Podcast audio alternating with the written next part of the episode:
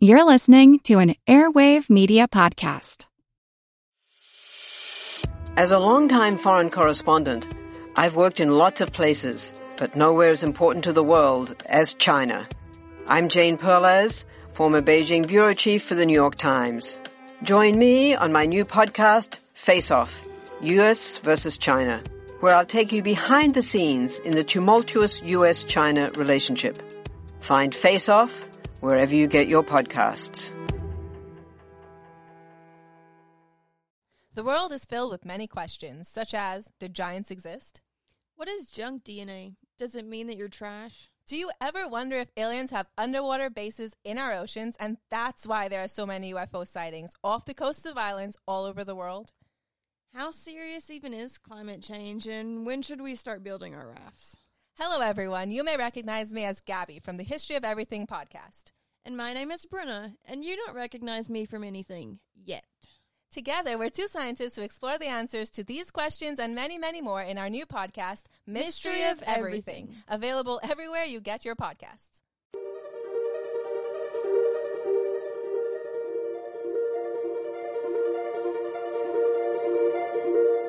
Over 7 million different animals inhabit our planet. So, you know, that kind of highlights leading into the grizzly bear. Is it misunderstood? I don't know. What can they teach us? plant dispersion aspect, we have that as well. So it's one of the it's one of the only species where it affects pretty much everything, right? Like Mhm, plants yeah. and other. Many species are in crisis and need your help. Join the movement at allcreaturespod.com. Welcome to the All Creatures Podcast, and today I have a special guest. Hello, Xander. Hi. Hi, you, your mommy said you were going to do the podcast with me today, Hi. Mhm. right? You're gonna, you, you know all about grizzly bears? Mhm. Yeah, what do you know about grizzly bears? Um, they hibernate. They, no, they don't. Do they? How long do they hibernate for? I don't know. Half the year? Mhm. Half their lives, right? Long time, huh? When it's cold. Do you hibernate? No. You don't hibernate. Your mommy wishes you'd hibernate sometimes, huh? Yeah. No. What else do you know about grizzly bears? Um, they're they're brown. Yeah. Pretty big, right? Yes. Yeah. Have you seen a grizzly bear? No. No, they don't live in your backyard, huh? No. Not in Florida. No way. No way. They're up north, huh? Mm Mhm. Yeah. What do grizzly bears like to eat? Uh, meat. They do, huh? What else? Um. You like it, right? Mhm. They eat some berries. Mhm. Do you think a grizzly bear would eat, eat an apple? No. Yeah, they love apples. Are you kidding me? They do. Isn't that crazy? They like apples. Grizzly bears eat lots of things. They like berries, worms. Do you like worms? No. Not to eat, no, huh? In the backyard? Do you go digging? No, are grizzly bears related to dinosaurs? Because we always talk about you, Xander, and you're our dinosaur expert. So, They're not related to dinosaurs. they're not. No. No, not at all, huh? What's your favorite dinosaur? Um, I don't know. I love all of the dinosaurs. You like all the time. Your mommy tells me all the time that you always teach her all about dinosaurs. So we want you to keep keep learning about dinosaurs, okay? Mm, okay. Now, before you go, can you roar like a bear, like a grizzly bear? That's pretty good. That's pretty good. All right.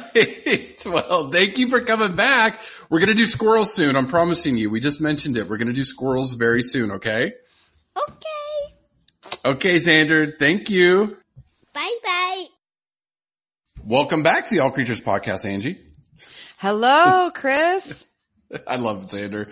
Xander, I, uh, just in a year or two, Xander's just going to replace you. I'm just going to have him replace you. replace me. How about that? Oh well, well, it'll be all three of us on air. Well, Okay, maybe we'll yeah. even add his dad John in too, since he's one of our special guests all the time. Every now and then, every now and then. Yes, Chris, I'm definitely a proud mama bear, my little cub. Or to speak a little more scientifically, I'm a proud mama sow, right? True. Because Yeah, true. female bears are sows, which I thought that was very interesting learning about Yeah. that. Males are boars and babies are still cubs. Yeah, they're still cubs and they're so cute. They're so cute. So the grizzly bear this week, we, we kind of hinted at it the last couple of weeks.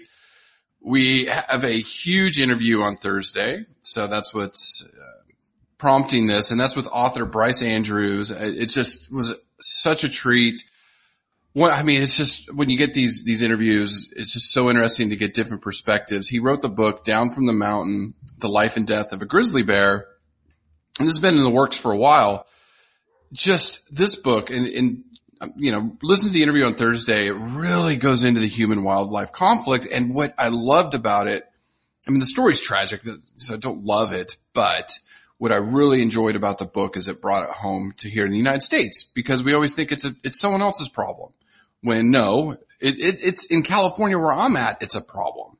Coyotes and cougars and where you are in Florida. Oh, You Florida know? black bear, Florida Yeah. cougar. Sn- hmm snakes, snakes, turtles, alligators, human wildlife conflict. So, so it is everywhere. And it's just, the book is just so well written. I read it in two nights. Just a really insightful interview and, and I hope you enjoy it.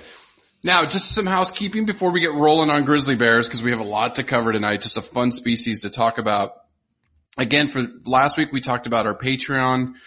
Angie and I are really serious about it now. We kind of really launched it last week. We put out our first episode, Cheetah. So if you are interested to learn more about cheetahs, it's the episodes are just as well done as this one. You know, it's this, it's the same content, just a different species. So thank you, Katie, Debbie, Alicia, Maureen, John, Angie's going to throw some money in there. My mom. Your mom. So, you know, those are some of just our latest Patreon subscribers. And, you know, thank you uh, for helping us out. Angie and I are going to record conservation news here this week. I've just been watching Our Planet on Netflix. I have a lot to say about that. Yeah, especially the whole thing with the walrus controversy, which isn't a controversy. Anyways. And then just again, 25% of all funds will be given to a conservation organization of the month. So other podcasts do not do that. We are definitely doing that. We want to give back. Then just really quickly, if you can continue to keep sharing this stuff, our, our content on Facebook, on Instagram, All Creatures Podcast, we love you. And if you haven't given us a review on iTunes, if you can just take two minutes, log into your iTunes account, leave us a review, that's really going to help Well, us. only- push us only good top reviews. 100. yes, please, please. If you don't like us, just turn it off. But we're inching towards the top 100 of all science podcasts, and those reviews help push us there. So thank you, thank you so much. It's just so amazing. And we're going to talk about grizzly bears today. Going Absolutely. back, It's yeah, it's gonna be it's gonna be a great pod. Hopefully you'll learn a lot, uh, especially for our listeners in North America too. A lot of times we even in the podcast we turn overseas and talk about the big five in Africa, Mhm. or we've recently did a huge promotion on tiger conservation and awareness and of course physiology uh, the last month or so. But it's very interesting for me to turn our attentions back to grizzlies, which are among the largest living carnivores here in the United States or in, and in Canada, Mhm. North America. Yeah. And it was interesting. I was talking with John about how we're trying to potentially years from now save our pennies and maybe plan a dream trip to Africa and take our Mhm. children so they can see these things. And I looked at him. I'm like, I've never even been to Yellowstone. Yeah, I know, I know, I I've know. been to Glacier National and saw black bear, but I've never seen any grizzlies, which are also known as the North American brown bear. And we'll, and we'll touch more on the different subspecies of brown bears uh, throughout the pod. But yeah, Chris, I, I mean, I think I, I we need a road trip, buddy. We absolutely do. And I just last week, you know, I was near you in when I was in Atlanta and I was meeting with some of my sister's coworkers and I was talking to Tom and he grew up in Alaska and he was talking about Denali and the Denali National Park and how I need to go up there because we were talking about the podcast and things that he was doing in in the movie industry, and and he's like, you need to get up to Denali, and I and Tom's kind of a bigwig. I'm just going to leave his name as Tom, but I'm like, okay, Tom, you know, you get me a movie or a TV show, we'll go together. And he's like, deal. You know, so we'll go to Denali National Park, me and Angie, John, and both our families, uh, to go up there and visit. But he's like, you, the bears are everywhere. You know, you can just Right. see them, Mhm. you know, the grizzly bears. They are an iconic species, you know, and, and, and it, there's going to be some interesting facts. I think I'm going to, I have a fact that I think is going to blow you away when I get there. We'll see. I'll see your Ooh. reaction. It's, it's, it- Okay. it's a good one. It's a good one. So going back to bears, our last episode, Angie, was 80, roughly 79 episodes ago, official episodes. It was episode nine, polar bears. So that's the last uh, bear that we covered. That's a true bear. And that's what John would say. Now, a few episodes ago, we covered John's favorite little cuddly black and white, not really a true bear. Panda bears. Panda bears. So, you know, here we go. Another bear. This one close to home for some of us. Now, some people might be confused. What's the difference between a brown bear or a grizzly bear? Right? You know, cause I, growing up, I used to always think about Mm-hmm. I that. was. Yeah, yeah. It's basically grizzlies are just a subspecies of brown bear. So they are a brown bear. They're just a subspecies. And going back, oh geez, two pods ago or three pods ago, we talked about the debate in science, species versus is tigers, really. Species versus subspecies. Why is there debate in science? And DNA is really remapping a lot of this. So today, you know, with genetic testing, generally recognize that there's 15 subspecies of brown bear and grizzly bear is one of those. Now in North America, there are two species of brown bear and that is the grizzly bear, what we think of, and then the Kodiak bear on Kodiak Island off Alaska. Okay. And they got isolated thousands of years ago. Now those are the massive, massive brown bears just based on diet and where they live. They get very big. But you have brown bears all over the world, Angie, all over the world, northern hemisphere. It's all across Asia, parts of Europe, Scandinavia, Turkey. China, Yeah. Japan, Korea. Yeah. Mhm. Yeah.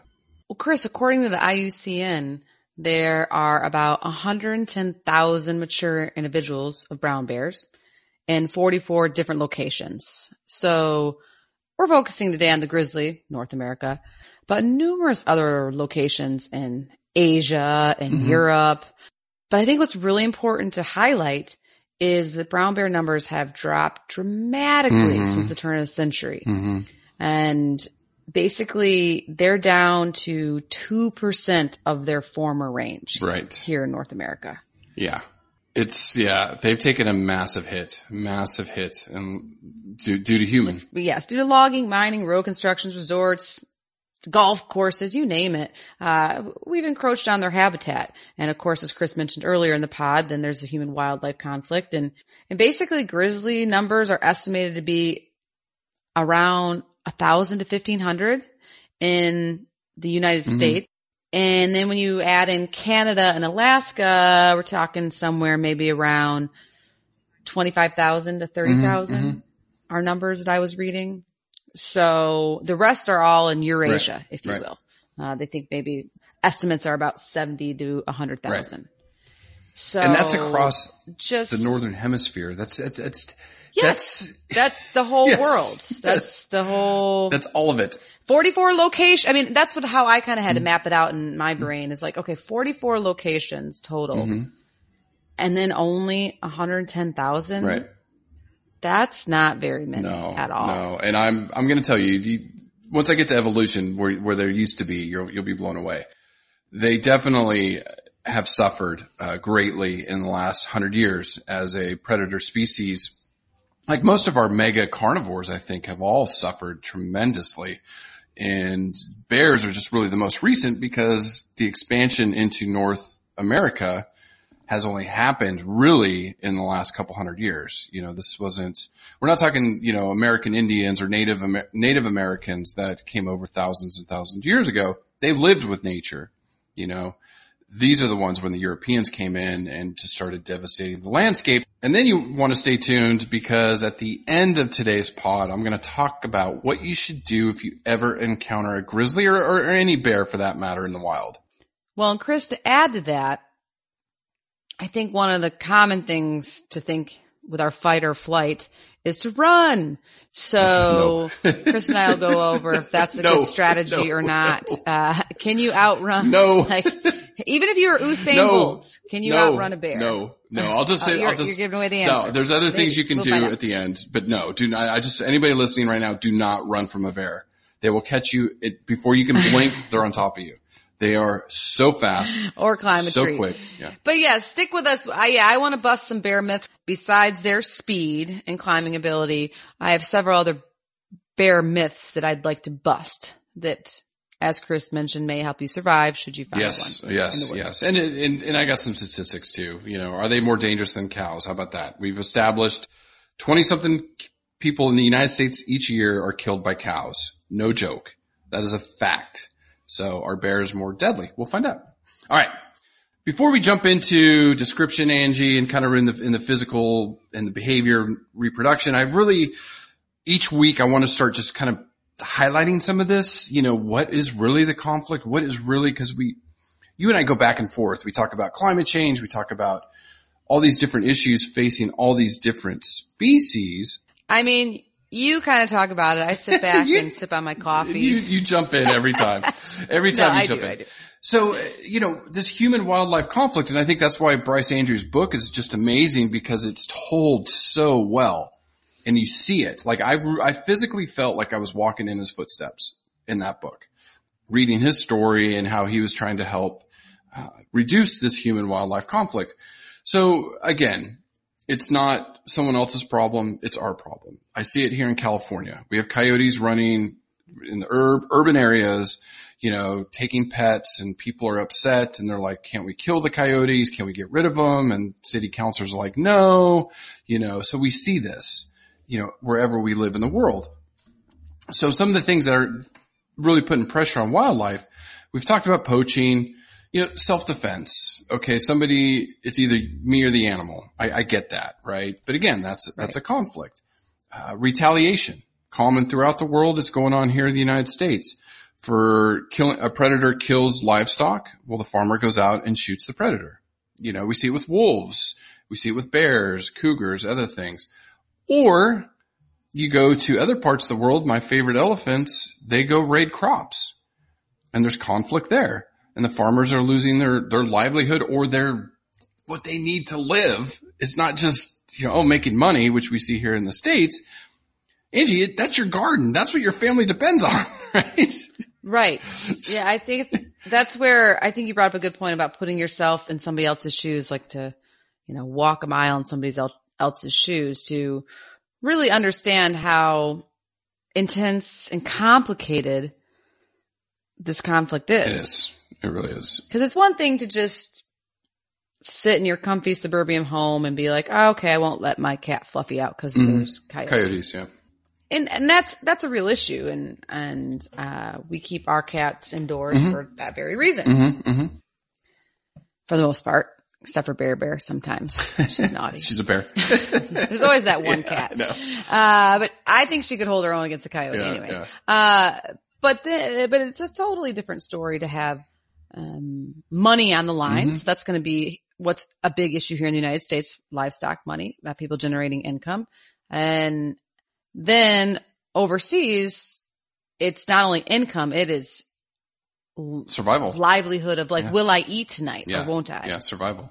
So that's, yeah, I mean, that, uh, that is why this is a complex issue. And it's, and that's the thing why I think if people can start getting a global view of what's going on out there and see all these pressures, that's why there is no silver bullet to conservation. I really wish there was, you know, but you add this to climate change or deforestation or, you know, palm oil exploitation or, you know, stealing animals, not only poaching, but stealing animals as pets. You know, there's, there's just multiple pressures uh, on multiple species.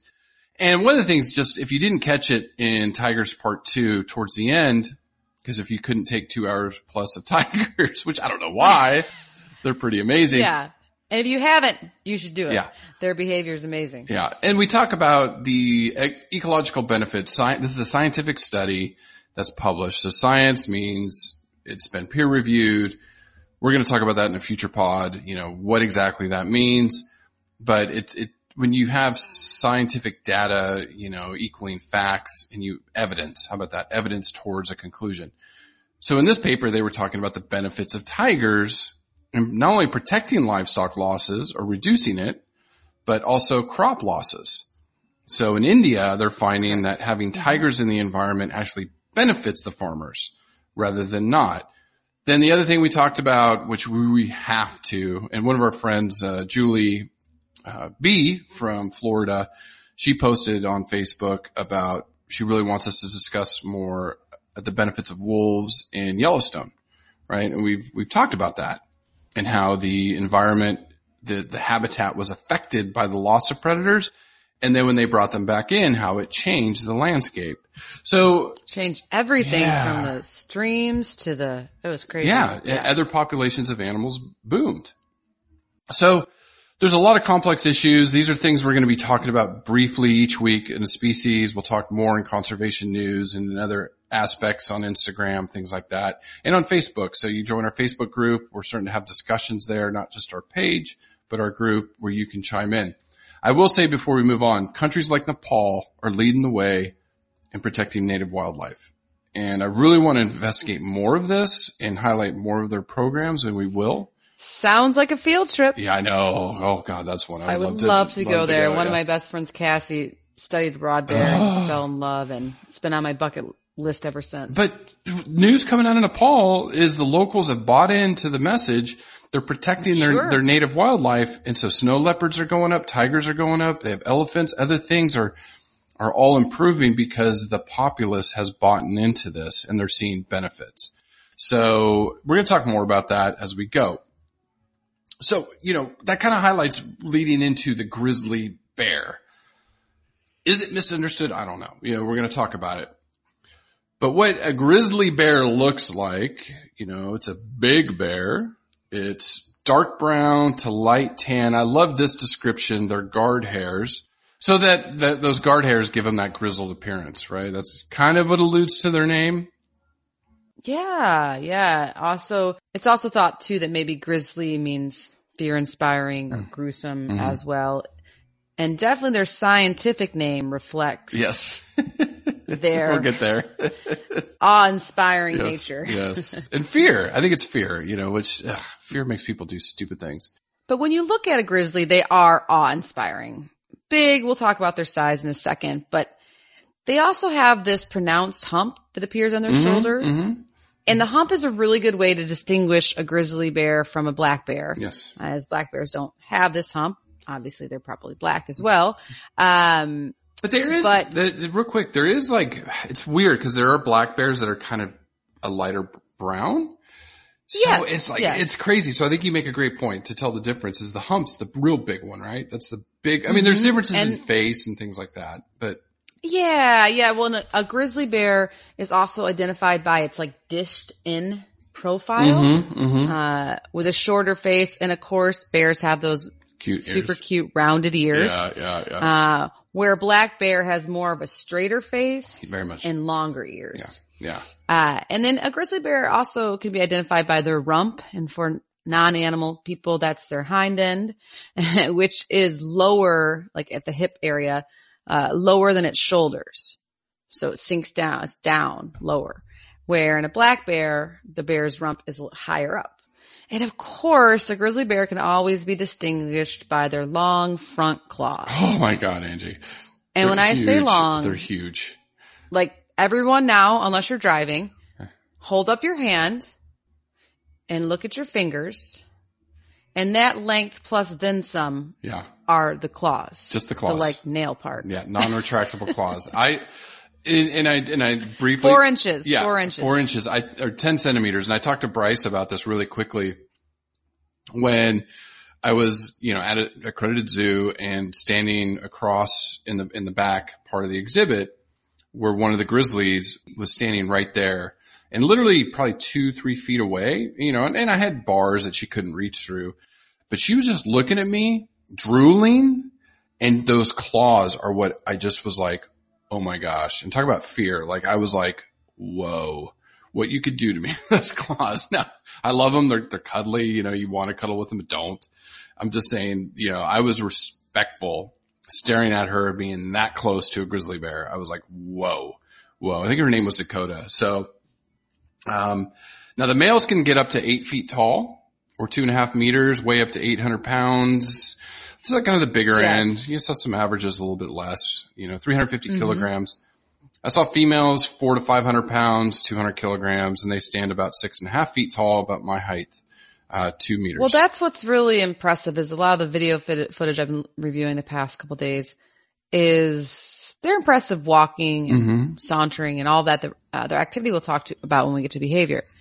But when they stand up oh yeah. on their hind legs to smell whatever they're doing, to mark their territory, their claws or so, whatever they're doing, Mm-hmm. that is intensive Very. and impressive Very. and awe-inspiring and definitely makes the hair on the back of your neck stand up Yeah, for they're- sure. They're definitely intimidating. They're definitely intimidating. And I'm typically not from bear country, being originally from Michigan. And then now being, uh, residing in Florida, we do have black bear and some of the central Florida regions. And there's smaller, uh, I still wouldn't want to come across one, No. especially a mother with cubs. Mhm. But I learned a lot hiking back at Glacier National with some of my, with some of my friends that were rangers there and gave me lots of ways to help protect myself Mm-hmm. as I was hiking. And, but I just never really, I think I was young. I think when you're your twenties, you're just, bless all. Whatever. you 20 year olds Yeah. out there. Yeah. Whatever. Information goes in and you just think you're so cool or whatever. And it just is like, okay. And so, but we did, we, we were, we were singing bear songs and Mm-hmm. talking the whole time. And wow, I think we had walking sticks or banging on things. We were being loud and obnoxious so they would stay away from us, which I think most bears probably would stay away from a They group do. of young 20 year olds. They do. They do. They do. They, they, do. That's the thing. We'll get to it when we get to conflicts. But yeah, you're right. They, they, they don't want to be near us generally. Now, Yeah, if they're, they're but- starving or something like that, then that's a different story. But Yeah, but I, I just don't have the experience that probably say some of our friends that are in Alaska or in British Jonathan, Columbia. uh, shout out to Jonathan. Exactly. Jonathan's just- back from British Columbia. So he's probably got some good bear stories maybe. Yeah, I, I, I just, I, I don't have, I don't, yeah, I, it's just very new to me. And I always think of these large, large carnivores is being far off in a distant place like Africa.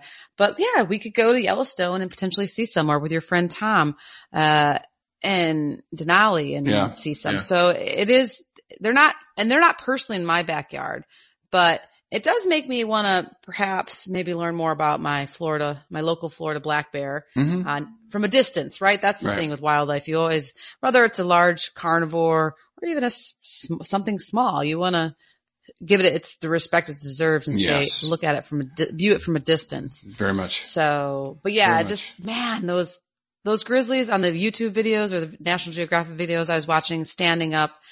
We'll put some on our show notes for you to check out.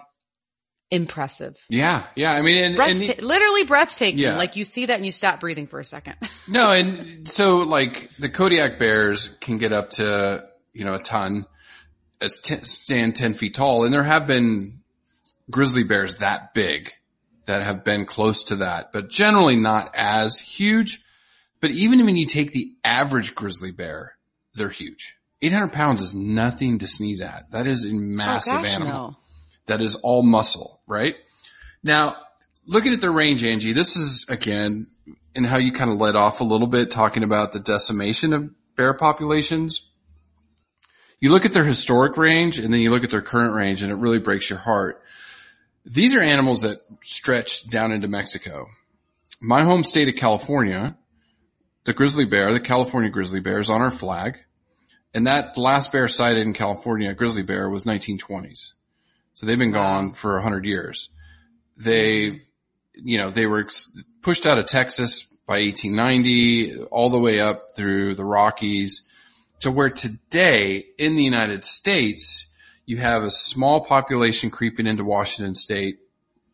Most of them are in Montana, some in Idaho. So shout out to Corbin up there, you know, uh, has grizzlies in his home state. And then, like you said, Yellowstone. So you have some of those in Wyoming into Montana. That's where they are in the United States. Now, through Western Canada, northern parts of Canada, they're there, and then obviously all throughout Alaska. But this was a bear that pretty much dominated the western half of the United States up until, you know, 50 to 100 years ago.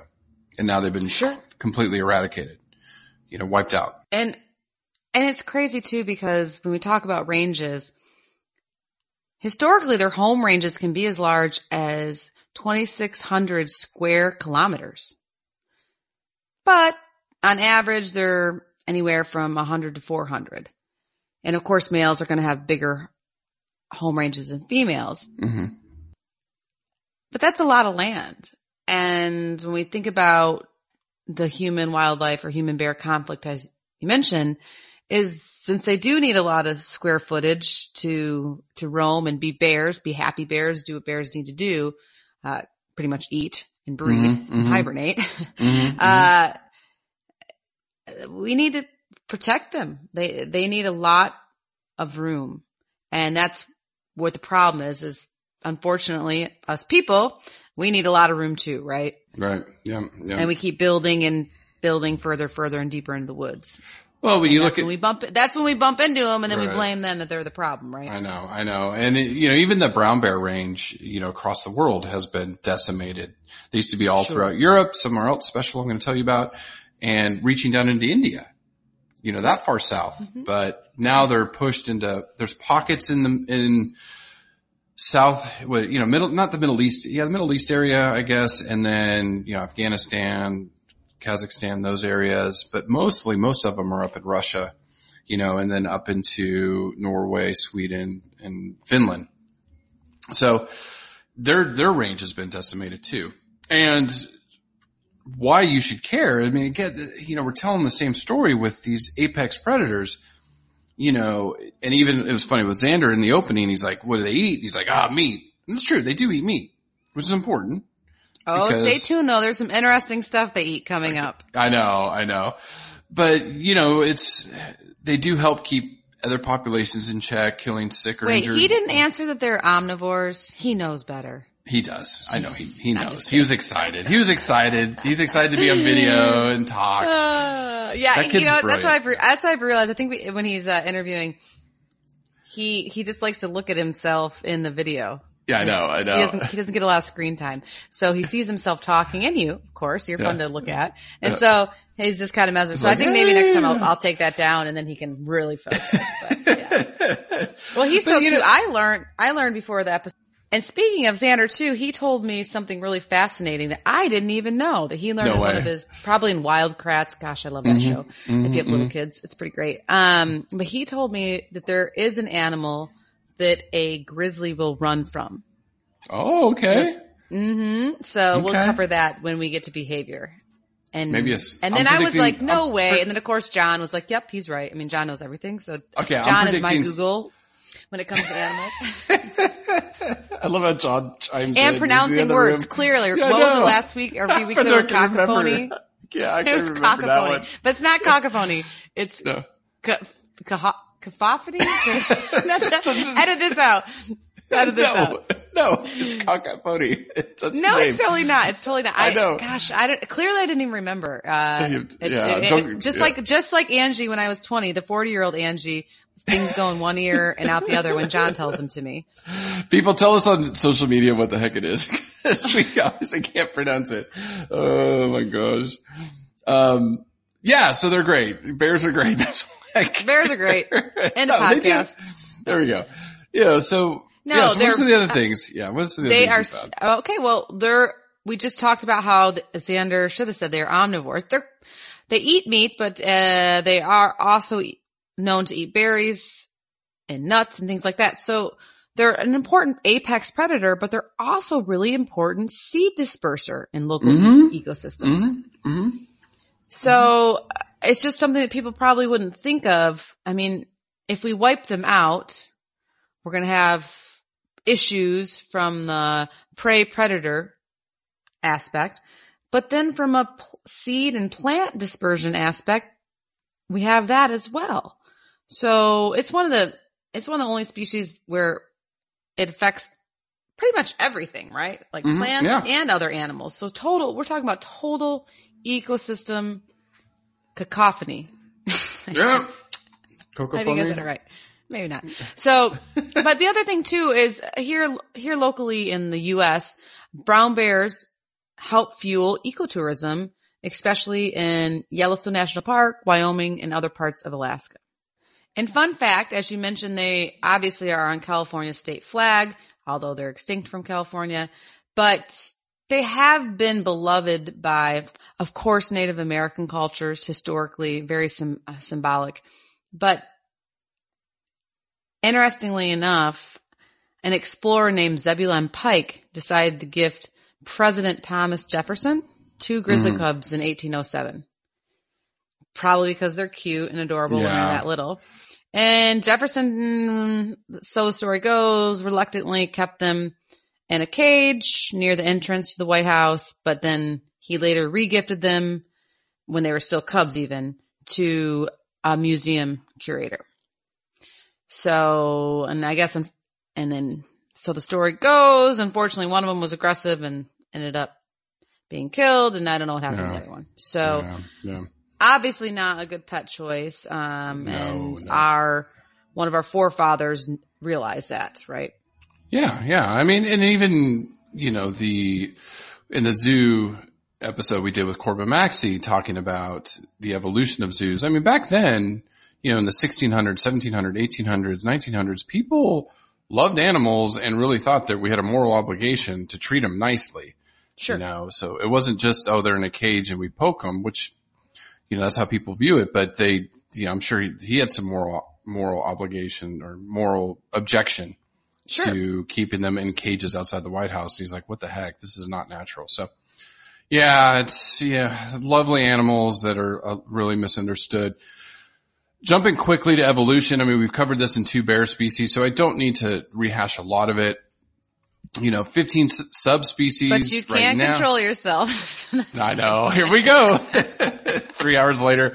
And kids, that's how the, uh, the grizzly bear came to be. No. So, you know, just kind of a, a quick review. Uh, the 15 subspecies of brown bear are, and brown bear's scientific name is Ursus arctos. And these, again, range from North America into Asia. And here's my fun fact, Angie. Yay! I'm putting my seatbelt on. Did you know there was a brown bear? It's called the Atlas brown bear. So I'm going to pick your brain and say, where is that? Where's the Atlas mountain range? I know. I can see it in your face. I got you stumped. How about this? I I love Jeopardy right now. There's this this uh, Jeopardy Guy that's I like love- winning $10 million. He is winning, and and I just I had a moment uh, a day or so ago, and I was like, man, I miss my dad. I miss him every day, anyways. Yeah, yeah. But he was so good at Jeopardy. He Mm-hmm. would just be reading the newspaper, cooking dinner, and just yell out the answer. As I'm sitting there trying to watch it and actually get the answer right, he'd half listen and just and get it. And so with this Jeopardy, he'd be disappointed in me because Atlas, I I thought maybe like okay. I thought, no, no, I, I, if I had to guess, I thought maybe like Iran or Greece No. were kind of coming. Oh, no, wrong. no, Soup- no. not even close. Okay. Jeez. let me Sorry, give you, Dad. let me give you hints. It is, sorry folks. This is just me having fun with Angie. It, Yes, these I are like rare this. moments. Okay. Nubian, Somali, Atlas. Africa, Wild asses. Where was the Atlas wild ass from? Morocco. uh, Ethiopia, Morocco. No, Morocco. Remember, you had the Atlas wild ass in that No, region of Africa, the Nubian wild ass in the middle, and the Somali That's- on the Somalia Okay, those were the- Ethiopia. Yeah. right. Those were the Mm-hmm. three wild asses. There was an Atlas brown bear. There was brown bears in Africa. What? Th- there is a I crazy guessed that. fact. Jeez, I know, but there, it, it was in Libya and Morocco, and they only so the Atlas wild ass went extinct in the 1350s. Yeah, I don't, this I one don't extinct. remember that one. I remember the Nubian No. and the um Yeah. and the Somali, Somali. of course. Okay. So went extinct in 1890s. That's So, so just cool, 130 though. years ago, there was brown bears in Africa. That's like, nuts. are you kidding me? Are you kidding me? That's yeah, it's insane. That's insane that they were there. Great fact, I- I- Chris. That you Yeah. you get a star of the day for that fact. Yeah. Okay. Even we're making done. me look like a fool on on air. It's It's totally worth it. I didn't know that. I know where the Atlas Mountains are because I'm a geography. Oh, nerd, sure, but- sure, sure. If it was Oh, on, Je- well, we'll have to play Jeopardy one on one. I have I have a couple categories I can rock. Not Oh, me. you would kill me on yeah, many. All right. Geography, no. I know my geography because I, yeah. I go to Google Earth I- I, well, you're the history buff guy, which is why Yeah, that we love evolution, or you love evolution so much. Um, and I like it too. We actually had a discussion over dinner about evolution, trying to explain that to a uh, five year old. five and third and two year old. Well, Zach was out. He was like, Okay. "Whatever, I'm out of No. here. I'm going to play Legos." okay. And Xander's like, okay. Oh, he's like a million questions. A million. Yeah, he's so great. I love your kids. Okay. So the scientific name is of grizzly bears. The subspe- so subspecies of brown bear, Ursus arctos horribilis. Yes. Horrible. Like, come Yes. on. That sucks. That's, That's a terrible what the. name. I mean, that's what the explorers. I guess they saw it, and it's probably stood up on its hind feet, and they jotted that down, right? yeah, I would call it cutis or stay away from us is or something. Or I don't save us. yes, yes, yes, yes. So that's their scientific name. You know, just so evolution again. We we talked about it a couple weeks ago in tigers. You had the Miacid 60 million years ago. Bears came out 30 million years ago. Bears basically divided into three families or subfamilies. The real bears, Ursidae, mm-hmm. right? That's what John loves. Yes. Then you have the, the giant panda and the speck bear. so they're not real bears. so we did the panda. I don't think John's never. He's never worked with grizzlies. Uh, No? Right, uh, no, I don't think he's worked with brown or blacks. Uh, Okay. but Okay. definitely polar bears and Oh, yeah. sun bears. Yeah. He worked with sun bears. Yeah, some bears. Many, yeah, really we have cool. many bear species to cover. Sloth Speck bear. Oh my gosh, we have to put that on our list. Yeah, sloth bears. Yeah, Mm-hmm. yeah. There's some good ones. Now they think brown bears came to the Americas about fifty thousand years ago. I did pull up a quick study. It was Nature, published in 2017. Again, for the folks that have been list- haven't listened to us that long, Nature's the number one scientific magazine. Science and Nature, the two best. Like they just Just like the Patriots currently, or the Yankees. yeah, yeah, whatever top teams and anything. They're the best, the best of the best. Uh? Definitely Best not my, unfortunately not my Lions or Tigers from Yeah, Michigan. no, no, no, no. So this one was was interesting. They looked at gene flow, history of bears. So going back, you know, this all kind of diverged out five million years ago. All the current species of bears of real bear. The panda bear split off about 20 million years ago, and we've covered that. They're special. Um, yeah, and the speck bear um, split off about 10 million years ago. So your black bears, you know, split off 3 million years ago roughly, and then sun bears, sloth bears a little bit farther past that. The most interesting thing about this whole thing with evolution is just how closely related brown bears are with polar bears. And it's been in the last million years, probably 500,000 years ago, where polar bears went, and we covered this a long time ago, but broke off from the brown bears Mm-hmm. and went and survived and, and started to specialize living in the Arctic, Right. which is going away. It's really sad. But anyways, that does lead to really quick hybridization, which I thought was cool because I've seen this popping in the news. Angie, I think as polar bears start to range further south due to, I mean, the, the sea ice is not lasting. We know that. It's a fact. This isn't debate. You know, I, and I cannot wait for conservation news. I have so much pent up about this, this debate. It's been a while, right? Yeah. Oh, there's this scientist that's just a hack. I called her out like two weeks ago or the penguin episode. I just, oh, she's got me so fired up because I've looked at her history and it's just, oh, anyways, we'll get there. But there is some natural mating between brown bears or grizzlies and polar bears. Well, I and mean, right. They're, like you said, they're closely re- related on the genetic tree. Right. And Yeah. if they are pushed further south and their numbers are declining, which Mm-hmm. means, and their resources are declining, so they're hungry and not able to find mates. Mm-hmm. Sure. I'm sure if they bump into a grizzly, hey, You know? Yeah, yeah, it's the music's playing. You know, I'm a boy, you're a girl. It's this right type of season, and I'm more handsome because I'm big and tall. You know, I'm six five. No, hey, that's kidding. I'm not going there, but you know what I mean.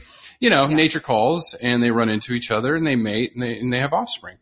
And the offspring, they call them growlers, and they're actually fertile. I was like, are they oh, fertile or Oh, that's not? And they, yeah, yeah, because What's their again, I think chromosome numbers, Chris? Since pretty- you played Jeopardy with me. Ugh, 52. For both, they both have the same number? I don't know. Ah, busted.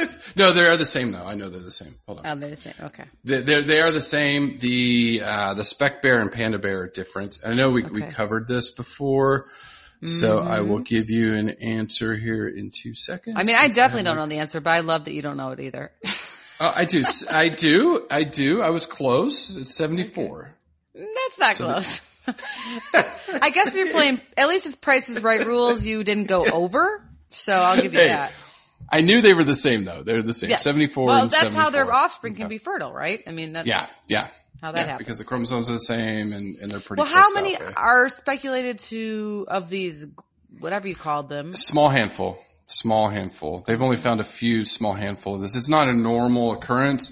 I mean, I think, I think that polar bear's got a range pretty far south, Sure. you know, to, to run into a female grizzly. And it's usually the female, it's a male polar bear and a female grizzly is from what I read. It's not the other way around. It's not a, a male grizzly and a female polar bear. It's usually the female grizzly and a male polar bear. And she's like, whatever, I'm in heat. There's no guys around. Let's go. Sure. You know, and Well, she's I pregnant mean, that's babies. the valid point that you bring up is that, uh, yeah, I mean, she has her Yeah. season and Hey, and nature receptive. yeah. hmm So, Angie, I looked for, I couldn't really find anything cool on the tallest or smallest uh, bear. We've already covered this one. Arctotherium, 10 feet tall, weighed 3,500 pounds from South America, just enormous, only died out a few hundred years cool. ago. Yeah, yeah. I still, I still think the elephant bird's the coolest thing I've found. So. We've got to do a, uh, like the greatest, uh, the greatest hits the greatest episode of or it. something. I yeah. Know. 1600 pound chicken. I mean, come on. It stands 10 feet tall. Like, imagine the thing chasing you. It's like, I was just, uh, with my, you know, with, with my friend Julie and Sophia and we were, saw this exhibit with these tall birds and I, it just came up. I was like, they had these beautiful cranes and they must have been like 15 feet tall. And I'm like, just take the head off. Now look at it. Now imagine that bird. And I started telling them about the elephant bird. I'm such a dork. I'm starting You are a dork, but we my- love you. Yes. Mhm. I know I am. A, I'm a dork. So grizzly bears live 15 to 20 years in the wild. The oldest under human care was 47, which is extremely rare to be that, that Wow. old. Yeah. Um, in Yellowstone Park, female bears have been known to reprodu- reproduce up to 25 years of age too. That Yeah, long. yeah, it's crazy. Yeah, yeah, and they're protected there, right? So they they have a lot of protections there, and you know, I think Canada, some of those really more remote places, it's it's a harder harder living than that. Mm-hmm. Bears, I mean, bears, bears, bears, so much fun. Extremely intelligent, which is really great because that goes into Bryce Andrews' interview. I mean, we talk about how to. It's just listen to the interview, read the book, get the book. It's it's insane how smart these bears are. It's insane. It's insane how they problem solve. Yeah. It's crazy. And, and we talk a little bit about that in the interview on Thursday. Oh, I think one of the I things love that- that. I love that. I can't wait. Yeah. Oh, it's good. It's a good one. The other thing I really love about bears age is how good they can smell, like how acute, better than dogs, better than hound dogs. Probably one of the best mammals in the world for smell. Wow. I guess I didn't really realize it was better than dogs, but man, that's because if that's the case, it's, I mean, it's incredible. Yeah. Yeah. They think they have the, the best sense of smell in all the animal kingdom. The most receptors or something, the most, Yeah. Uh-huh. They smell a carcass from 20 miles away. It was at 40 kilometers away. Like, so that's why when you go camping and you have food and you're out on the campfire and you're cooking steaks and pork and beans or whatever you're doing, those bears can smell it. I think when I go camping when my boys get a little bit older, if I'm going around here around the Ocala National Park or places local to me, we're going to do meatless Monday every day that we camp. Yes. but see, they'll smell the berries. They'll still show up. I know, that's true, darn. They're omnivores. Jeez, can't win. you, can't. You, be, you know, that's where you get bear proof containers. And when Sure. you go into bear country, you've got to be really smart. I've seen bears, not Yellowstone, but Yosemite Mm-hmm. here near me in California. Black bears breaking into cars, like breaking windows, opening doors to get at food. Sure, they call it bear CPR. Actually, that's that move. Oh, okay. When they get on a Yeah. canister and pump up Oh, and yeah. down, jump up and down Yeah. to try to open it. And there's several places, uh, either in Yellowstone or Yosemite. I think Yellowstone that makes containers is CPR proof as possible, basically. So. Oh, that's crazy. CPR. And they have, and, and then they try like if okay, if the bear can't get in it within an hour, they'll like give up and things like that. So, uh, I mean, people are trying to, and I, I loved reading that because it just shows me a really positive signs of how humans are trying to work with cohabitating Yep. with bears and and how Yeah, that's good. better That's good. and how and how better to reduce that conflict, um, especially between campers and things like that. Because the park obviously wants people to come there to view the wildlife and enjoy the natural areas, but at the same time minimize these smart bears coming in and, and taking things that aren't theirs. incredibly smart, incredibly intelligent. Then add that they're great swimmers. You know, a lot of people probably have seen bear videos of bears swimming, catching salmon. I things love like the that. salmon ones. Yeah, yeah. I know. And then they are incredibly quick and fast and they can reach speeds over to 50 kilometers an hour or 35 miles per hour. But it's not just that, how fast they get So faster than Usain Bolt, quickly. for sure.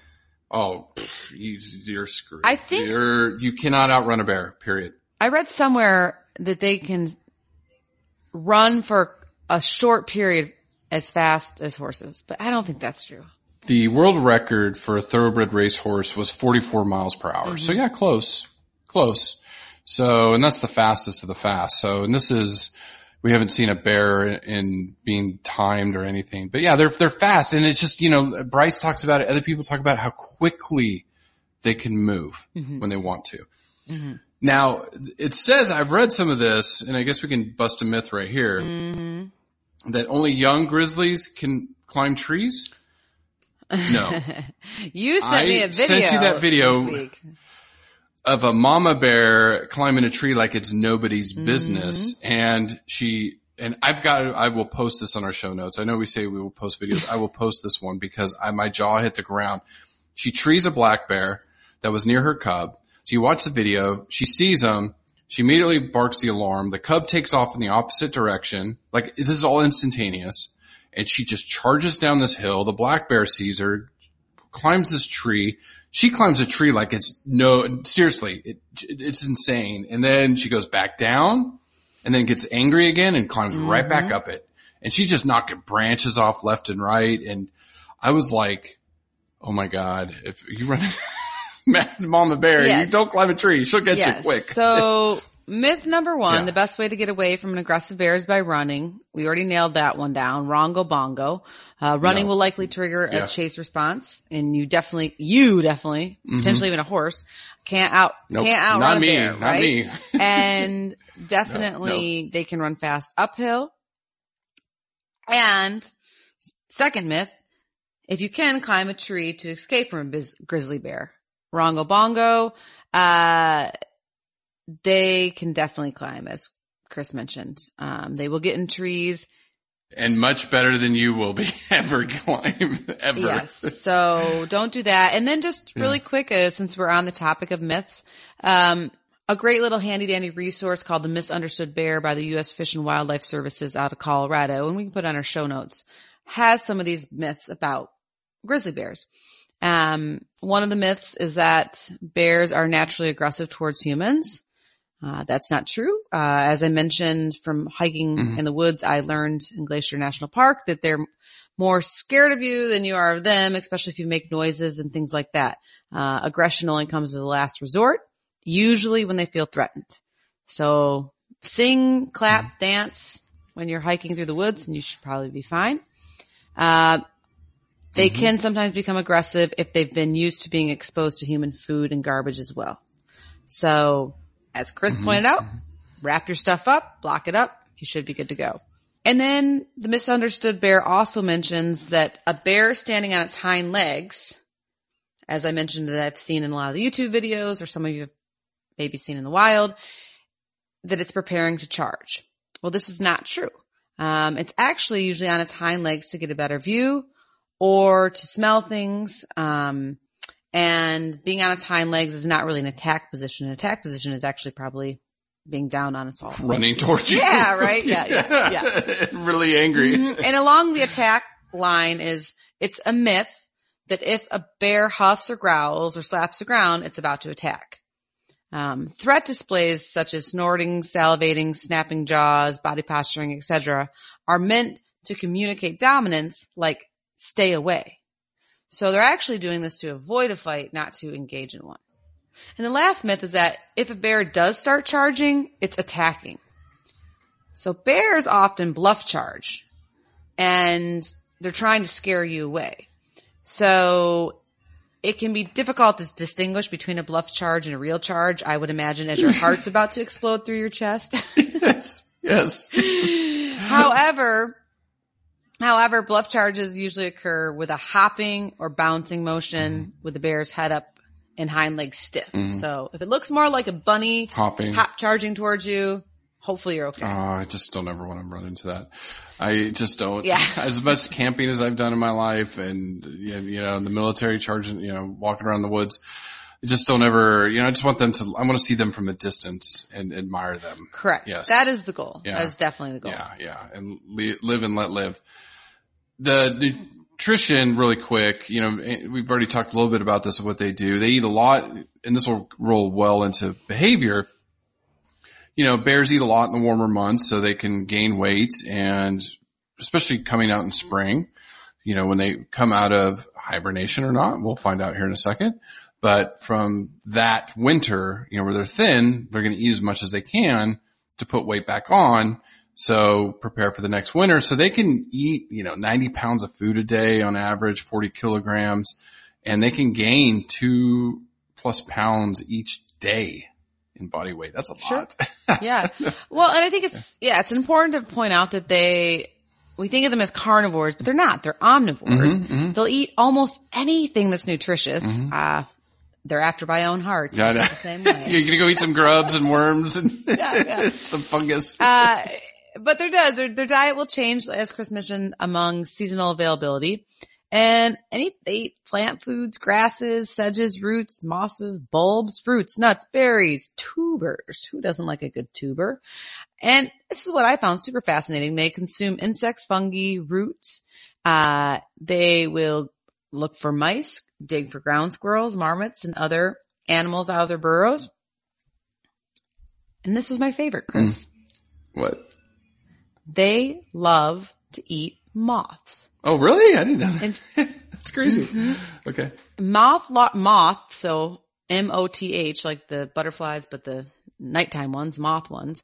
I need, I'm not a bug expert, so I guess I don't even really know the difference between a butterfly and a moth. So anyways, different pod for a different That- expert. people right? want us to do insects, and I'm like, Uh, I no, you don't. So outside our comfort zone. you don't. We don't know. How about this? You pay me our top Patreon price and then we can talk. But until then, it is, I mean, invertebrates were super out of my comfort zone. That jellyfish one took me two weeks to prepare. I know. I Two know. weeks. It's different. Uh, wait, wait till I'm we get to uh, cephalopod in a few weeks. So we got one coming. I know, I know. Well, I know. I, I, octopus, I, that, that I will, yeah. I, whatever. I love that. So, cause octopuses would take over the world if they had a backbone. So Yeah, we'll, we'll, would. we'll see if would. that's true or not in a few weeks here. But anyways, moths. So getting back to this, grizzlies love moth larvae. They have been demonstrated as an, an especially important source of protein and fat when they are gaining weight in the fall. Researchers have observed brown bears willing to climb to alpine heights in Montana's Glacier National Park. Woo mm. Woo. Mm-hmm, Hey, Erin. That's my good girlfriend. Uh, we've hiked all around Glacier, Glacier National Park Yeah. together. Uh, we hang out still all the time, but they will climb high in Montana's Glacier National Park in order to feast on these flying little appetizers. They can turn over rocks and they'll spend Chris up to 14 hours a day devouring over 40,000 moths. Wow. Who wow. knew? Maybe they're fat, high in fat. Maybe I don't know. You know, Uh, protein is what was Yeah, read in the, research- in the what. I was reading about, but yeah, right. So Huh. really, really cool. They, um, you know, they, they're very resourceful and which is really interesting. It's probably why they've been quite successful until humans came along, right? Uh, but of course they do other big things, moose, elk, sheep, mountain goats. Rotting Um, carcasses, especially after oh, the yeah, they're winter. carrion eaters. Yeah, yeah, they love it. They love it. Uh huh. And of course, salmon, as uh, Chris has mentioned. And Chris, according to the literature, they have there has been reports of cannibalism among brown bears. So they will eat the carcasses of black bears in Canada. Oh, So they're giving new meaning to Bear Eat Bear world, right? So uh, I think when we say omnivore, we should probably actually call them opportunistic as well, right? Um, yeah. They. I mean, it's just such a great strategy to survive in the wild. You know, to mhm. to eat as much as they do, and it's again, it just still amazes me about pandas. Pandas are just all bamboo. it's just they're, they've got the carnivore stomach, but they're just or omnivore stomach, and they They're just eat bamboo. special. They are That's very special. The nice way to say it. Yeah, they're cute as a button, but they're uh, the way they've evolved is just special. They're a little Very bit different. So check They're out if- a little bit different. Yeah. Yeah, definitely check out those podcasts if you're interested in panda bears. You should be because they're fat. I mean, besides being adorable, um, Right. to look at, don't, they're, they're, they are not, not aggressive. So don't go near them. But in the same instance, yeah, their physiology is, is striking. Yeah, it's very, Very, different, very different. So yeah, so let's talk, you know, it's not just physiology, but some behavior stuff that you ran across specific to, I mean, good about the nutrition stuff. What are some of the other things that they like to do? Yeah, well, I mean, they're they are active any time of day, um, but they're going to generally eat all of these random things from carrion to moths to fruit, nuts, and berries um, in the morning or the evening, and then they'll rest sometimes during the day. Uh, they'll also use those powerful claws and um, that hump on their on their shoulder is very muscular because they're such great diggers. So they, Yeah. they use their nails, they use their claws to dig a lot. And so they'll excavate a shallow depression to lie in during the day when they are napping or at nighttime. And they do travel a lot. Okay. So they've been observed traveling hundreds of kilometers during the autumn to reach these food supplies, whether it's the moths up in the high alpine forest of Glacier National Park or wherever they need to to basically fatten up, right? Um, such as the salmon streams and then areas of high berry production. And when they do make a burrow or a den, they'll usually find like a sheltered slope, maybe use a large stone or roots of a mature tree. They do typically keep these dens from year to year. And the reason these dens or shale depressions are so important is because brown bears or grizzlies basically experience a period of inactivity from October to December. And then they'll resume activity from March to May. With the exact period of this hibernation mm-hmm. being dependent on their location, the weather conditions, the altitude, and things like that. So in the southern areas that they live or inhabit, this in- period of inactivity is brief and may not occur at all, depending. Mm-hmm. And the reason I'm calling this a period of inactivity because it is a time for grizzlies to be in a deep sleep, like a hibernation. Mm-hmm. Okay. Their body temperature drops by a few degrees. They don't eat anything. They don't drink any water. They're sleeping, right? Hibernation. But technically, depending on the location and the altitude and all that, it's not usually a true hibernation because these bears can generally be aroused uh, from this winter sleep. It's what what oh, who was it we did we did a whole thing on hibernation the physiology behind it. Oh, I'm trying to think of the species we covered uh, 60 species ago. one of the ones that we talked about because we called it torpor and the other ones I don't know. Anyway, so it's really not you're saying it's really not a true hibernation. They don't really are knocked out for six months. Yeah. and then awaken. I, okay. I guess technically, yes, according to hibernation experts or people that study this, which I admittedly so am not one of them. uh, we study horses, horses and ungulates. Some of them are seasonal, things like that. But You study rhinos? You study Rhinos, they don't hibernate. ferrets? Yeah, no, they that, don't yeah, they don't. either? Uh, I mean, but the hibernation physiology or this period of inactivity or how, how, however you want to call it is really fascinating from a physiological point of view. And we should probably dedicate, we should pick another species that does go into a true hibernation Mm-hmm, and maybe dork out on that for a while because it is- Mm-hmm. if you think about it, uh, it's pretty fascinating to be able to not eat or drink or defecate for a while, right? Yeah, I mean, you. Well, I mean, I know in in the South, like squirrels, because we're gonna do squirrels soon for Xander. That was one of his requests. Do squirrels hibernate in the northern, you know, in Canada? Those are things we should ask about, you know, ask and look into. Yeah. I feel like in the north you're going to see them out too a little bit in the wintertime, but I could be completely wrong. It's been years since I've been hanging out in the woods of Michigan in the wintertime. Well, stay tuned for that podcast. So at some Yeah. in 2019, we will get to it. I promise you. Yeah, but anyhow, so yes, we will we'll, we'll go into hibernation more in detail, but for for lack of time, um, focusing on grizzlies is they are typically solitary. So unless it's a unless it's a mama and her babies, they want to be by themselves, and so that's what makes them happy, right? That's how they that's how they are.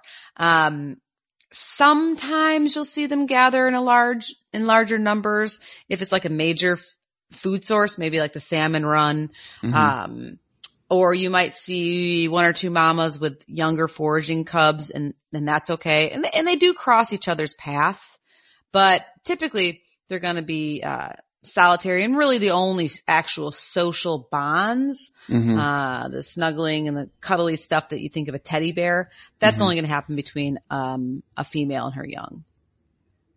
And Chris, now for one of my favorite parts of the podcast. They're all my favorite, but you know, The end.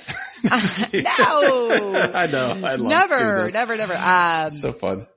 I do. Well, I actually do really like the end because we go over. I have a great conservation organization this week to talk about, and you've got some great people to talk I've got about one as too. well. yeah. So yeah. Yeah. yeah, that that probably is actually my favorite part. So this would be my second favorite part. Is I'm sorry. Evolution's by far my favorite, obviously. I know you're yeah you're. you're I love pulling out these dorky facts. You're like, no way. Yeah, You know, yeah. uh, Uh, but no communication, right? Behavior. Right. Yeah. So yeah. Behavior's your thing. Yeah. That's your Yes. thing. And to be honest, obviously I specialize more in ungulates. And so that's the behavior I'm really familiar with. So large omnivores, carnivores, however you want to call them, uh, behavior is, is something that this podcast has really opened my eyes about, especially covering mm-hmm. tigers recently. Mm-hmm. Um, I've just, I'm really actually quite drawn to it. I, I, mm-hmm. um, maybe it was a, another calling in a previous life to, to watch carnivore behavior, but but brown bears are amazing the way that they communicate.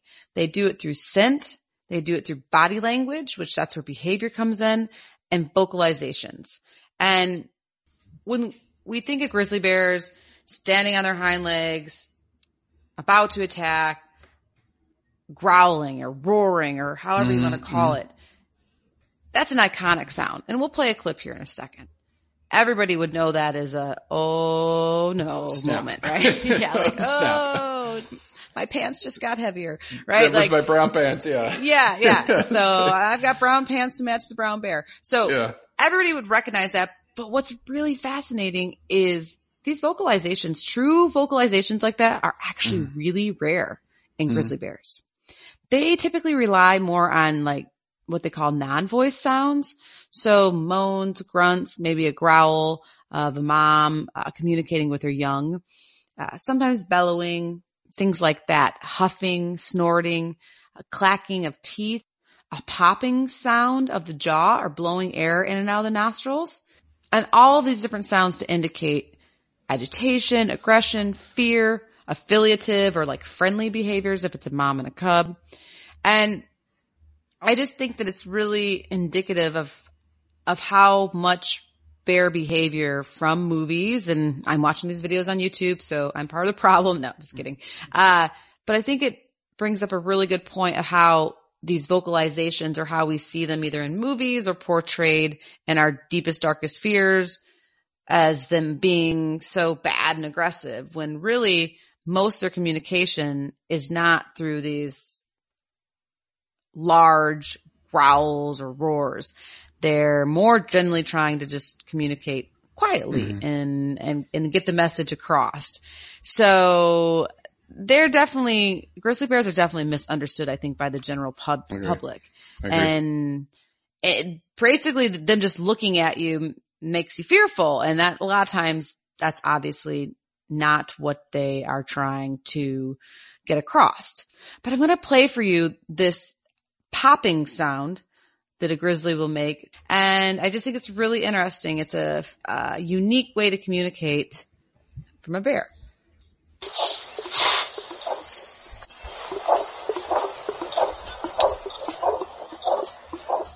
That's the huffing, huff, huff, huff. Yes, and if you listen closely, uh, if you play it back, if you're an extreme vocalization dork like Chris and I, but if you play it back, you can, it's the breathing, but then there's also like a, like, "Gah, gah, gah." I'm- boy, I'm horrible at imitating sounds, but if there's a click sound in it almost, uh, which is just, just really different. And, uh, and for me, just uh, goes to show what a com, everybody can imagine what a moan or a grunt sounds like. And of course the, uh, the classic Right. roar that's in every movie or whatever. Uh, but this sound to me was just, they have, they have, I don't want to use the word language, right? That needs to be proven by scientific Right, right. evidence before it becomes a quote unquote language, but they definitely have a complex system of Mm-hmm. vocalization that all means something. And, and so yes, if you do hear this popping sound, that's pretty much an agitated female. Okay. So Oh my gosh. Are you making fun- no, I'm just like, oh my god, if I heard that in the wild, I would just, Right. Curl up in That's a ball and actually that one you should be more worried about. She's she's she's not happy. She's agitated. Yeah, yeah. Uh, So, uh, or or if you're a little grizzly cub, it's kind of like, uh oh, mom's mom's upset. Mm-hmm.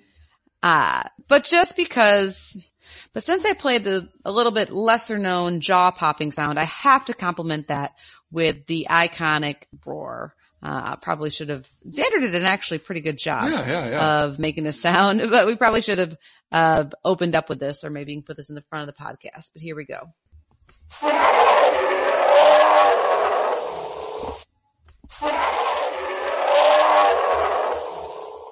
I guarantee you they use that in movies because I've heard that before and not from a real bear, you know, like monster movies or whatever. They use a grizzly bear roar. Yes, they're all, I think there's a lot, the similar one that's, uh, around on all the different sites. Uh, this was a- Right, right, right. an outdoor, uh, outdoor kind of DNR type site.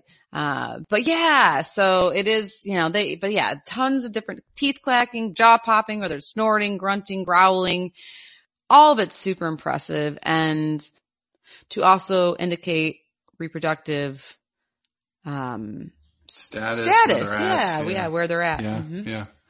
So good. is that roll into repro? Whoosh. I'm glad you asked, Chris. I I thought you were The never going to ask me to talk about reproduction. Uh, I cannot wait this week. I, I mean, I had fun doing penguins because penguins are just so beautiful and it was just penguin, World Penguin Day. This week I'm going to be posting so many cub pictures on Instagram. I'm going to go crazy with it because it's so fun. You just like- should. they're so pretty. They are. Yeah. They're gorgeous. I mean, this nature's perfection, right? Nature's beauty and just incredible.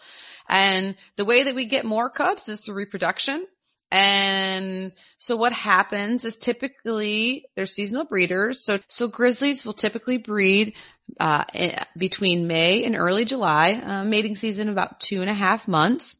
And researchers believe that a lot of this is indicative of photo period. And so that's how much light is like we, I definitely know coming from Michigan and Florida, we have like daylight savings and the photo period changes, right? Shorter days, daylight in the wintertime, longer in the summertime. And so the, when more daylight starts coming in the summertime or around May, June, July, that helps stimulate production of a lot of re- reproductive hormones. And so in the male, it's going to be testosterone. In the female, it's going to be a lot of estrogens. And of course, those are really important hormones for bears to do bear reproductive things, right? So with a male, it's going to help him actively seek out a female and fight off other competition. And with a female, the estrogen is going to make her also want to seek out male and accept his attention. So I always like to talk about when male and female animal meet, right? The courtship behavior, because it's just fun for me to learn more about these animals, but also to picture humans and, and to see if we can relate to any of these courtship behaviors. And so with grizzly bears, I must admit, I don't know if courtship is necessarily the right word to describe um, how he interacts with a female when he is trying to solicit her for breeding. I feel like it's more just biding his time. And I think a lot of males in this day and age can actually relate to that. Yeah. Like the good old fashioned days of courtship of opening car doors and pulling out chairs. I still do that. I still do that. I do that all the well, time. Well, my husband Yeah, always buys me roses, so he definitely Yeah. does a lot of Yeah. courtship. So he's not a grizzly bear. Uh, but yeah, so no, what the grizzlies do, the males, is they basically can recognize when a female is an estrus and is an estrus and showing some receptive behaviors. And so over these hours and days, it can sometimes last one days. It can be up to 10 days. He basically just follows her around. He and will fight off other males that might come into her territory. And yeah, it's pretty easy to recognize courting pairs as they call them Mhm, because the mhm. male is just following her and he's just persistent. And Mm-hmm. he will walk behind her. He'll shadow her. One, uh, one, re- I love it. One website described it as like, he will shadow her with movements like he has a laser sight affixed to her rump. God, okay. I don't know why I did it in that voice. I don't usually change my Uh, voice. Just that website was a little ridiculous, but it, it did give me a pretty hilarious, uh, visual on it. You, yeah, that, uh, yeah. and it's not too far from the truth, right? Like, um, she is, uh, probably, um, through her urine excreting some pheromones. And of course, uh, with, as you mentioned, great smell, he can, uh, uh, probably even understand what her estrus cycle is like and where she's at in her estrus cycle. So, uh, I don't think that website's totally off, but I just thought it was hilarious. things like that. When you're an animal behavior dork like me, things like that I will, will- will keep me, will keep me giggling and googling till like wee hours of the night, right? The morning. Yeah. Uh, but yeah, so generally there's not a ton of, uh, cuddly teddy bear romance involved, if you will. Um, and this may last, um, they'll copulate anywhere from like 10 to 30 days. And this is once again in May and July, May through July. And then once the bears breed and the female, uh, becomes pregnant, she experiences what's called delayed implantation or embryonic diapause. And we've talked about delayed implantation before with other uh, big cats and obviously polar bears, other bear species. But basically what this is, is after fertilization, the embryonic blastocyst exhibit delayed implantation. Uh, but it's been found, it's been found across many different mammalian orders. So like seven or eight different orders do it. So we've touched on, like I said, the tiger and the polar bear, uh, a couple others, but it's fascinating, folks. I think, Yeah, uh. I mean, science science. is so cool. Why do they do this? How do they evolve to do this? People still really don't know, but, Yeah. but what it does in the grizzlies is this blastocyst becomes implanted approximately five months after mating. mm-hmm. Five, five months. It's just there in suspended. Yeah. animation. Yeah. Yeah. I kind of just made up that word, uh, but I like it. Suspended. It's Yeah, yeah, just, yeah. it's just there. It's not growing. It's not needing nutrients. What? I don't. Yeah, where is it? Just, yeah. just bouncing around the uterus? Like I don't even understand. And and if fe- there might be a couple of them, right, with female grizzlies. Mm-hmm, Ah, yeah, yeah. And so, so typically the blastocyst will implant usually in November when the female has entered her winter sleep. That kind of makes sense, maybe. I don't know. Uh, but then the gestation, so the actual growth period of the fetus is six to eight weeks of gestation, of true actual gestation. Uh, with birth then occurring in January and March, while the female is still in this hibernation phase.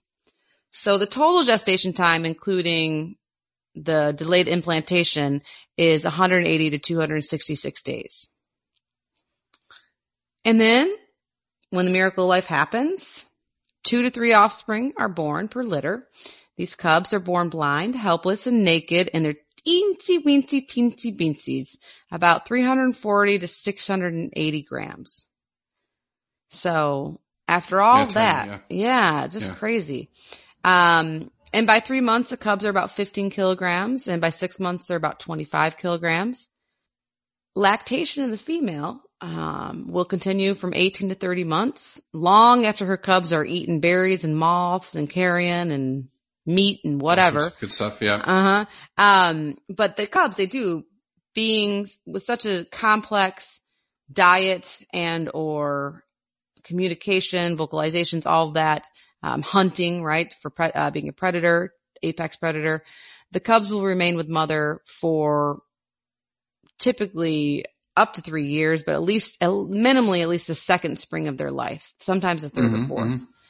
Mhm. And of course, the male brown bear, the boar, he doesn't Mhm. assist with any No, no, no, no, no. It's all mom. All mom. So, so that's She's when, that's good. where that, uh, that, uh, you know, we, we call different moms here in the United States. She's either a tiger mom or a bear mom. Yeah. I don't know what kind of mom, Yeah. mom. I'm just an Angie mom, but, but yes, uh, a You're bear rhino mom, mom. But I think it's actually a compliment if you get called a tiger or a bear mom because that's a lot, a lot of input and care is going into these cubs to train them, keep them alive, train them, and, uh, yeah. Yeah, no, they're amazing. I mean, they're amazing moms, amazing species. The conservation status, uh, fortunately right now, least concern, but we have captured how they've been decimated in the last How- hundred years. So they're How just, are they least concerned with only like maybe fifteen? Because- being in well, in the U.S., so in the U.S., they're protected by the Endangered Species Act. We'll save the, the debate and conservation news, what's going on in the politics here, but overall throughout the globe, I mean, obviously remember IUCN, they have to prioritize these animals too. Sure. Good There's point, a, Chris. There's a 110,000 in the world, which is nothing. You're talking northern hemisphere.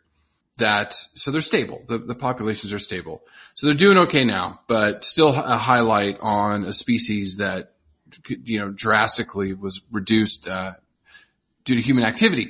Now I know Angie has an organization. I've got one. People in carnivores. I'll let Angie go first, and then I'll touch upon mine real quick because it's it's Bryce Andrews, you know, and and kind of I'll talk about what they're doing in Montana.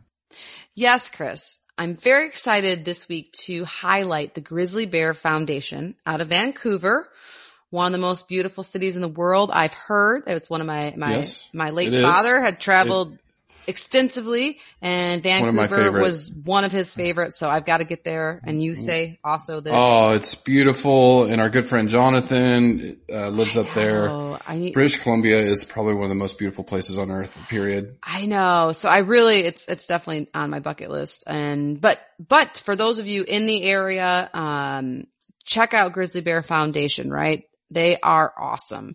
Uh, they're dedicated to the long-term survival and the well-being of the grizzly bear, which of course is a keystone species.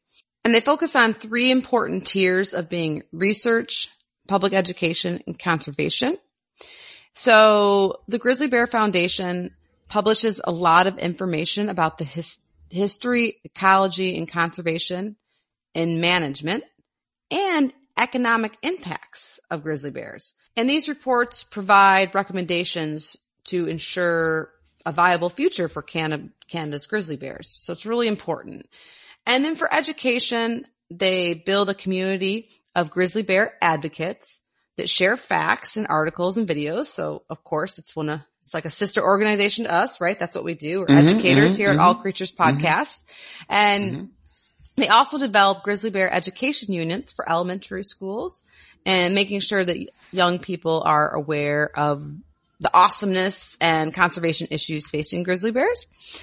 And lastly, for conservation, uh, Grizzly Bear Foundation has a ton of different areas that they support both in the local level and then of course at the level of the province to conserve these guys in the wild and help keep their populations healthy. And so you can check out their website. It's wonderful, well done. And they have a lot of amazing bear facts on there. And so you can find the Grizzly Bear Foundation at grizzlybearfoundation.com or on Facebook. And they have a really neat program called Grizzly Guardian that you can get involved in.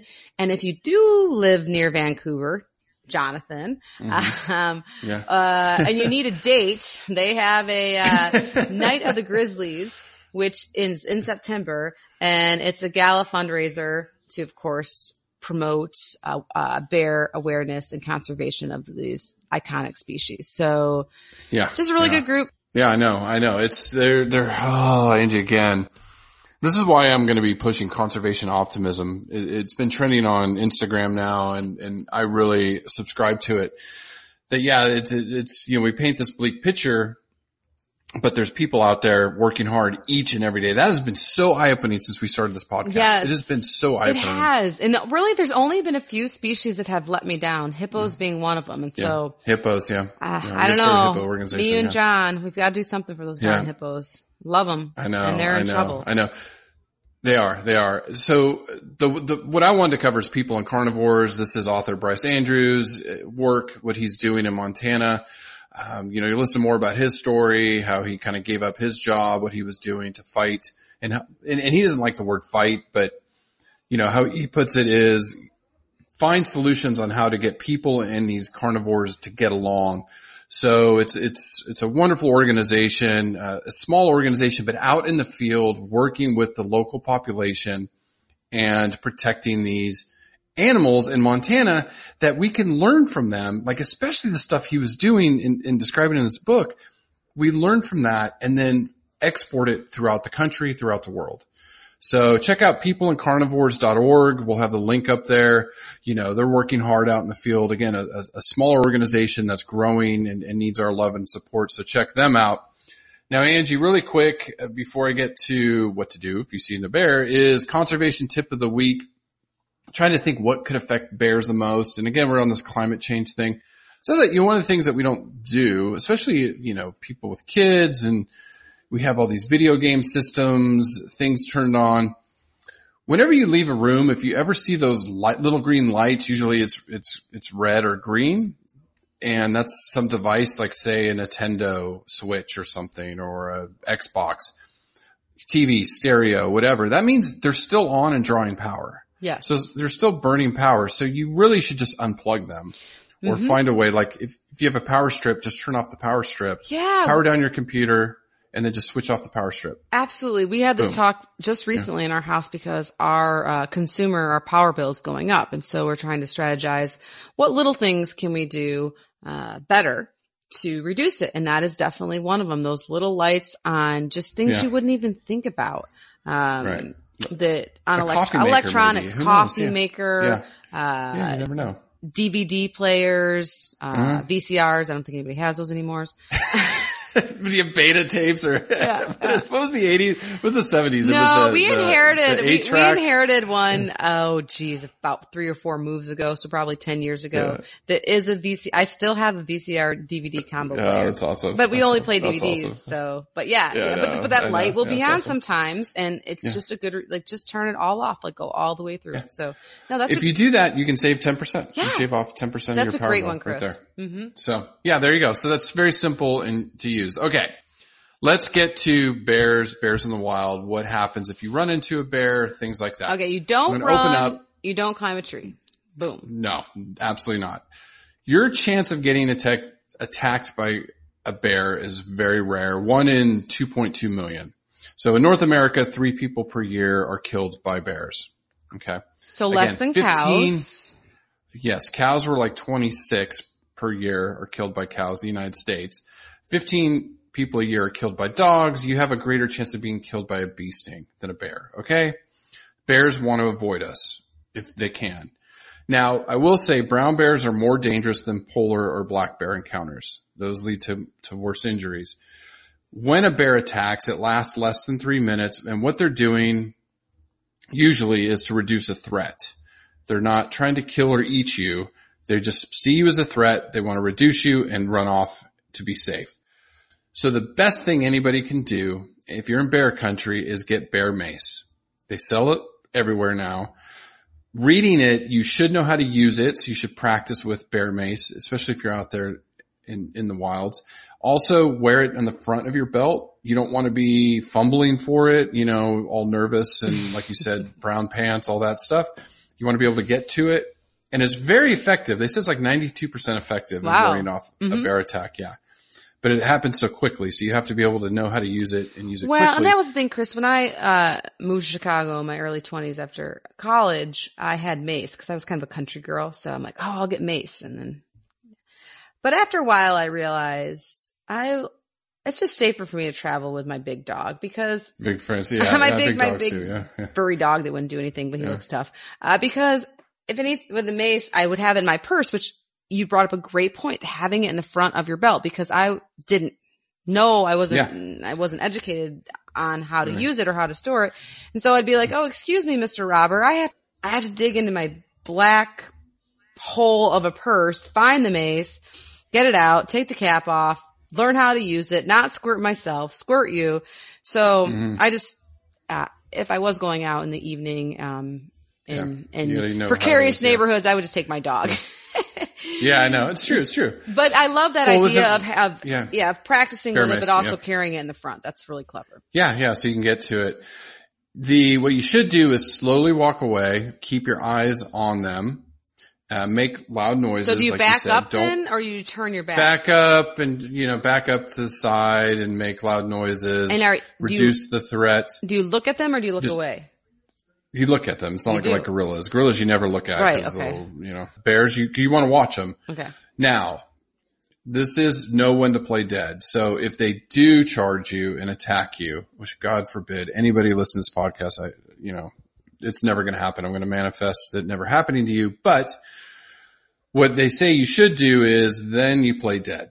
Okay. When the bear attacks you, if it's a black bear, they said try to fight it. But if you're losing, lay on your stomach, cover your, the, you know, because you want to protect your vital organs clasp your hands on the back of your neck, protect your neck, and pull up your knees. And at this point, the bear should give up and leave. If it's a grizzly, you do not try to defend yourself. You just do that and lay flat on the ground. You know, and I heard that like the bear may try to flip you. You just roll with it and flip and stay on your stomach. You know, cover your neck and just, and then you play dead and usually the bear should give up. You know, you're going to be messed up, but at least hopefully not dead but it's very rare people. It's so rare. It's just, it's extremely rare. So other than that, you know, just respect them from a distance, go to Yellowstone, support them, support these organizations, Yeah. you know, people. Protect your yeah. food. Be smart about your food. Be smart Yeah. about hiking. Hike in large groups. Sing camp songs. Uh, we we made up some song about hiking in the woods. Off we go, and we just were loud. the- we were just loud the whole time. yeah, and they do, and they want to avoid people. They generally want to avoid people. Sure. So they don't uh, they don't seek us out, and they don't see us as a food source. All right, so for us again, check us out on Patreon. You know the links are in the show notes. Instagram, All Creatures Podcast. Facebook, All Creatures Podcast. And if you can remember to leave us an iTunes review, we will love you forever. And thank you for those that have. We love you. And we're going to be back next week. We've got such an amazing lineup, so many interviews done in the can, already ready to go, and more on the way. Yes, it's really exciting times here at All Creature Podcast. And thank you. You guys are our conservation heroes. You're the ones that motivate me to get up and work on the podcast while my kids are still sleeping and to stay up late on the podcast when my kids finally do go to bed. So, uh, keep the encouragement and support coming because that's definitely helps ignite my fire and it takes a village, right? Um, Yeah, it it takes it all does. of us, all of us working with our different parts it's wonderful if you happen to be a conservation field expert working out in the wild. That's amazing. I, I'm envious. I love that. Keep doing that.